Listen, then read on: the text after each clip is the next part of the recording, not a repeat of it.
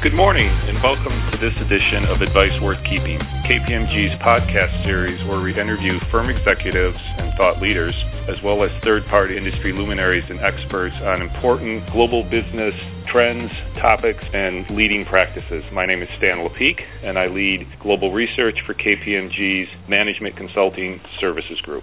So I'm pleased to have with us today Mr. Tom Mayor. Tom is part of the U.S. firm. He's the National Strategic Leader for Industrial Manufacturing. And we're here to talk about a very interesting topic and, and one that's a, a, little bit different than what we often address in this podcast series. But what we want to look at is what will be the impact of autonomous vehicles relative to the collision parts business. So we've all heard a lot about Google and others and Uber bringing autonomous vehicles to the market, and that's mostly a good thing. But there's a lot of, I think, ramifications down through the historical supply chain. So we wanted to get Tom's insights on that today. How big is the collision parts business and using that as a segue into people have less collisions, what's that going to mean?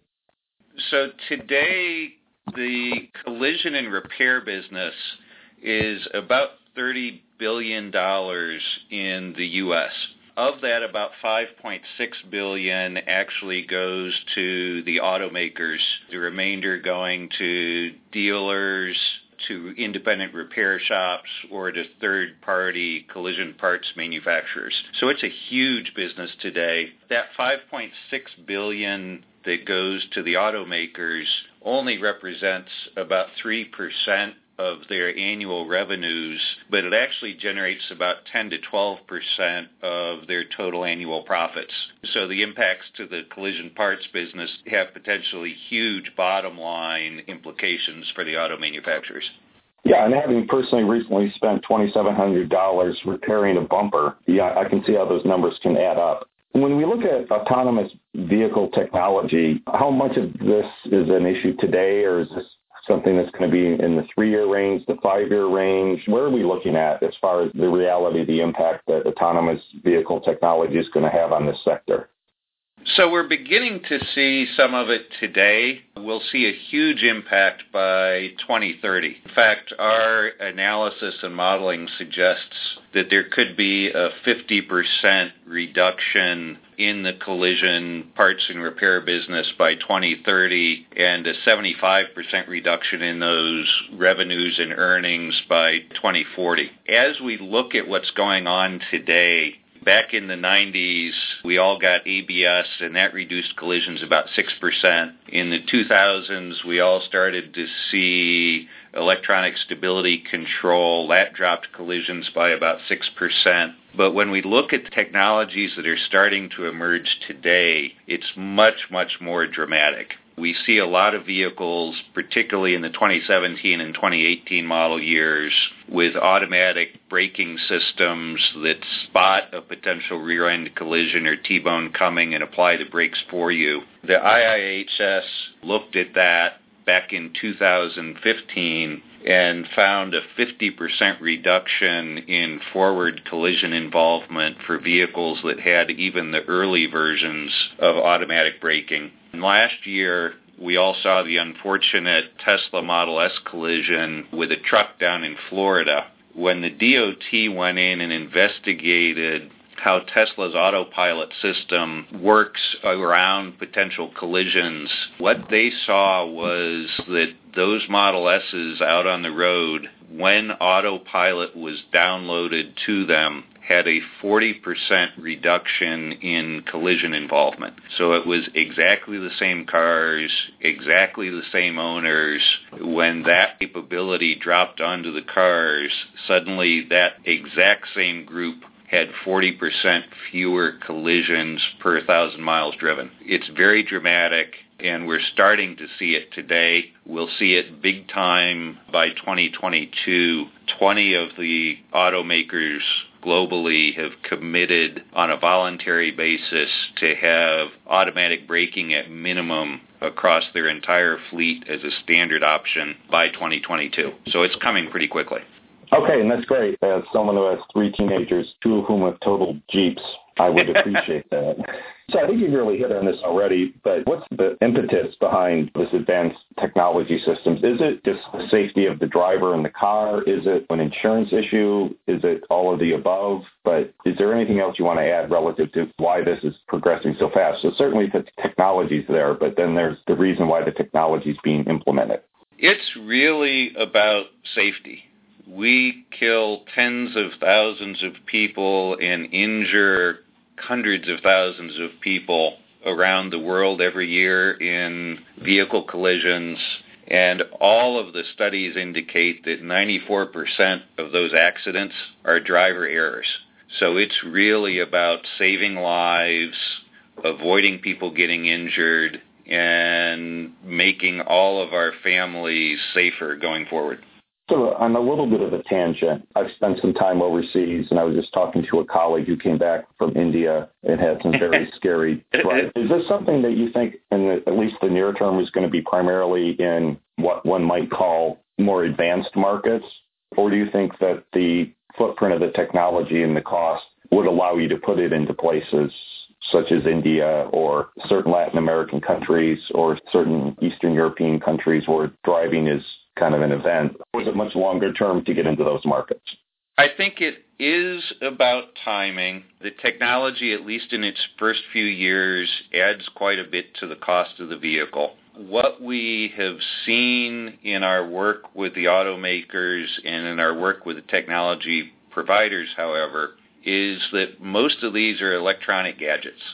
And Silicon Valley has 40 or 50 years of experience with Moore's Law and how to take a big expensive thing on a printed circuit board, put it onto a chip, cost reduce that chip, enhance the capabilities of that chip, and reduce cost 90% every few years. All of my OE clients and our technology clients are telling us that while it costs a few thousand dollars for the option pack today on a luxury vehicle, within five to ten years, the cost of putting these systems on will be a hundred dollars. And at that point, we can certainly see affordability in all the developed markets and significant penetration in less developed, less prosperous markets. That's good to know. So then maybe, Tom, back to the OEMs. What should they be doing? They're looking at a lot of their business going away because there's a lot less crashes, which is good. But what are some of the preemptive actions they should think about to mitigate the risk to their business going forward?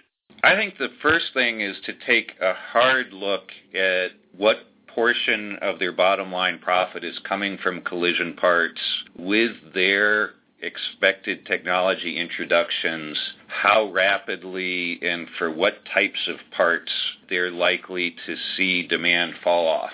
At that point, they really need to get ahead of the power curve in terms of right sizing their business. The number of warehouses, the logistics systems, all the infrastructure that's designed for the market of today as opposed to the market of 2030 that could be that could be demanding half of the volume. And I think it's really about understanding how the decline is going to happen figuring out in advance how they're going to right size the business, how they're going to change the way they interact with their channel partners to make sure that both they, their dealers, and their other channel partners can survive this.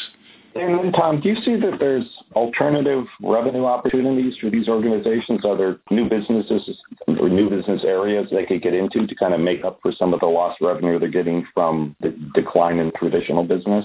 I think one interesting area is potentially partnering with the auto insurers. The auto insurers are going to have the same challenge as the risk of collision goes down, their revenue is going to likely fall. And frankly, as these systems become more sophisticated, it will become more about ensuring the sensors and the algorithms on the car rather than ensuring the, the risk of the driver. And at that point, the automakers actually have a significant ability to shift the risk curve around and could potentially have some attractive partnerships with the insurers. I think the other important area is in managing counterfeit risk and ensuring the integrity of these safety systems on the vehicles going forward. We've been doing a lot of work around Industry 4.0 and a concept called digital twin that allows you to register parts on and off of a car or any other product and understand the configuration of that product over time. And when you start to think about the sensors and the actuators involved in these safety systems, boy, there could be a very interesting market and an ability to make them truly proprietary parts if we can register those safety critical components on and off of the vehicle and ensure that they are always OEM parts going onto the vehicle rather than will fit or a cheap knockoff. Sounds like the technology that's coming to the fore today is great, but it's also very complicated and involves lots of parts. And there's going to need to be somebody who can understand how all those parts work together and validate them. And also, I would think, ensure that they're safe from a security standpoint. So I've seen stories of somebody hacking cars to their security system. So I would think a business could be made around protecting against that. So it sounds like there's a lot of different opportunities, but they're different than were historically. So maybe to wrap up, you're talking to one of your clients. What should they be doing in the next year or two to prepare for this change? You've hit upon some of the future opportunities, but is there anything else you'd want to add as far as what do you need to get going on much sooner than later?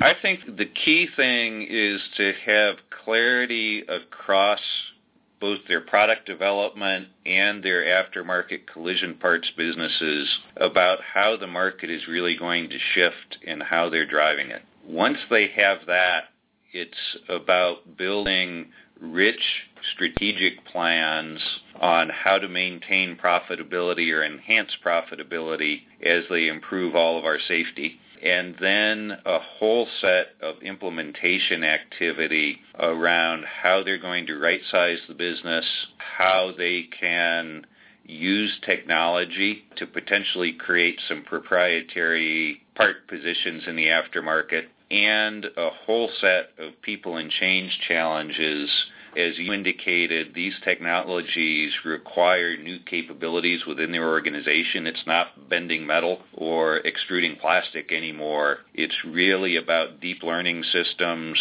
around software, around sensor integration. So there's a whole set of people and organization and skill set development that they really need to get started on now. I think that's a very key point. I think that whole new skill set around how do you manage all these cool technologies that somebody else developed to put into these systems is going to be very critical. And I've talked about this in other areas, and there's just not enough people to do that right now. So I think that's going to be a key issue to address. But Tom, this has been great. I think this is a very interesting topic. I think you've put some practical realities around what we hear about in the popular press of autonomous cars and how they're just going to be wonderful. Thank you for your time on this. We'll have to get you back again as we progress toward you know greater autonomy of vehicles.